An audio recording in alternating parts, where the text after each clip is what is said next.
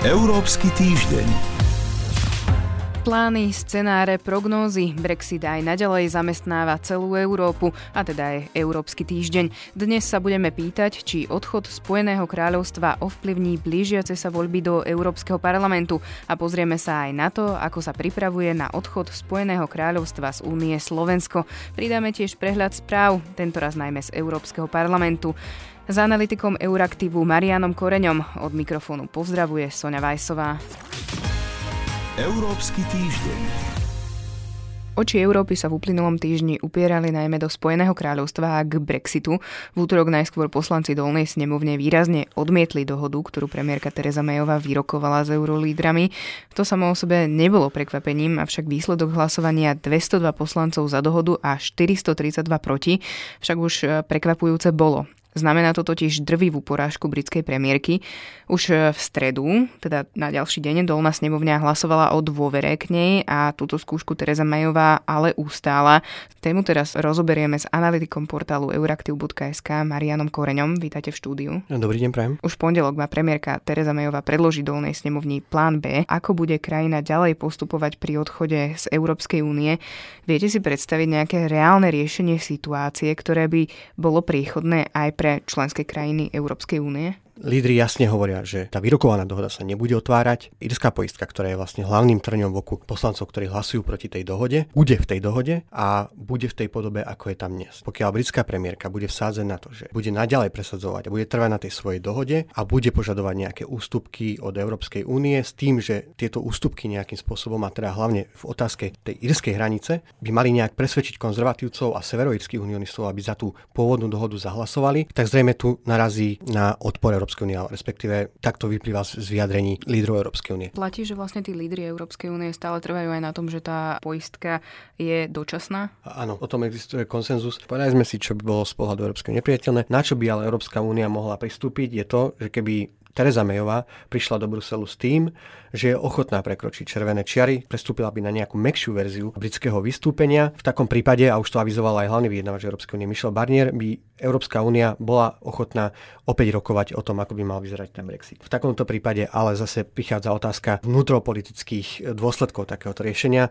Zrejme by to viedlo k nejakému možno až osudovému rozdeleniu konzervatívnej strany a na druhej strane nevieme, ako by na takéto riešenie zareagovali lejbristi nejasné, či by chceli s takýmto kompromisným riešením, pre ktoré by boli potrebné ich hlasy, či by boli ochotní s takýmto riešením súhlasiť, de facto vlastne zachrániť, zachrániť kožu britskej premiérke Tereze Mayovej. Akékoľvek riešenie si zrejme bude vyžadovať žiadosť zo strany Spojeného kráľovstva, aby bolo preložený termín z toho konca marca o niekoľko týždňov alebo mesiacov. Ono sa to asi javí ako čoraz viac pravdepodobné, že by mohlo dôjsť k tomu odloženiu. No ja si myslím, že pre akýkoľvek z tých scenárov, ktorí prichádzajú do aj aj keby sa malo trvať na tej dohode, aj keby mala byť nejaká nová dohoda, tak asi bude potrebné odloženie súčasného oficiálneho dátumu vystúpenia. Stále existujú ale teda viaceré scenáre, ktoré by mohli nastať eh, už eh, po tomto pondelku.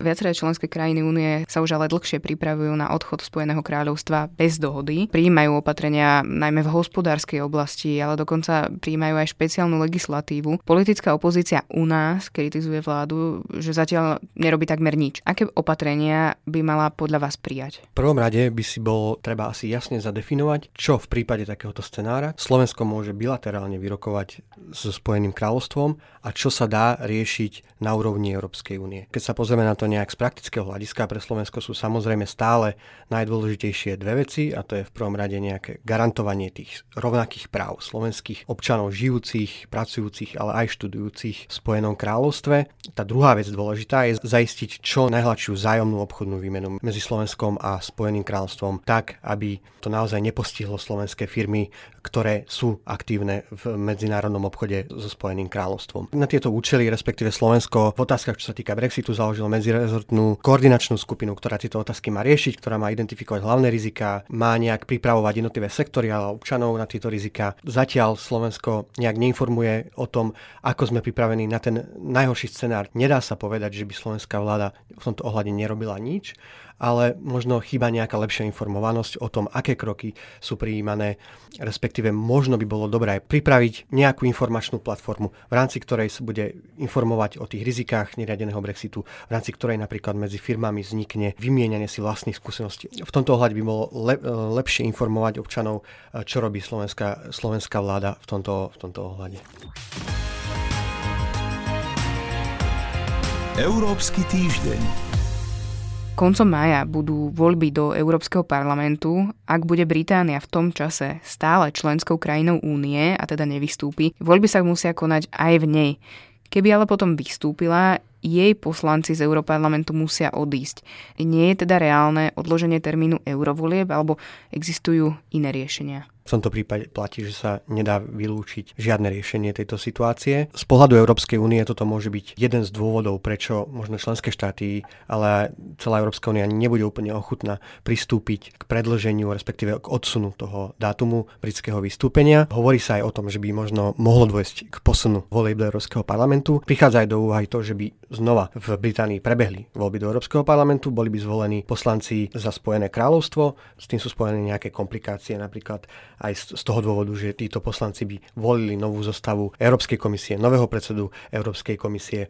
Z okolností britský denník Financial Times dneska priniesol informáciu o tom, že právny servis Európskeho parlamentu si dal vypracovať takú analýzu a podľa nej by to možno nemal byť až taký problém. Vyriešilo by sa to tak, že súčasní poslanci zvolení zo Spojené kráľovstvo v Európskom parlamente by normálne vykonávali svoj mandát až do tých volieb, majových volieb do Európskeho parlamentu. Následne by nebolo potrebné organizovať voľby do Európskeho parlamentu v Británii, to znamená, že to rozdelenie mandátov pre členské štáty by zostalo zachované, respektíve by sa riadilo tým istým kľúčom ako v predošlých voľbách do Európskeho parlamentu a v momente vystúpenia Spojeného kráľovstva z Európskej únie by boli doplnené tie kreslá podľa toho, ako to bolo dohodnuté pre ten scenár Brexitu. Čiže neistota a komplikácie pokračujú v súvislosti s Brexitom. Toľko teda Marian Koreň z portálu euraktiv.sk. Ďakujem, že ste dnes prišli do štúdia. Ďakujem za pozvanie. Teraz pridáme aj prehľad správ. Začneme tými z Európskeho parlamentu.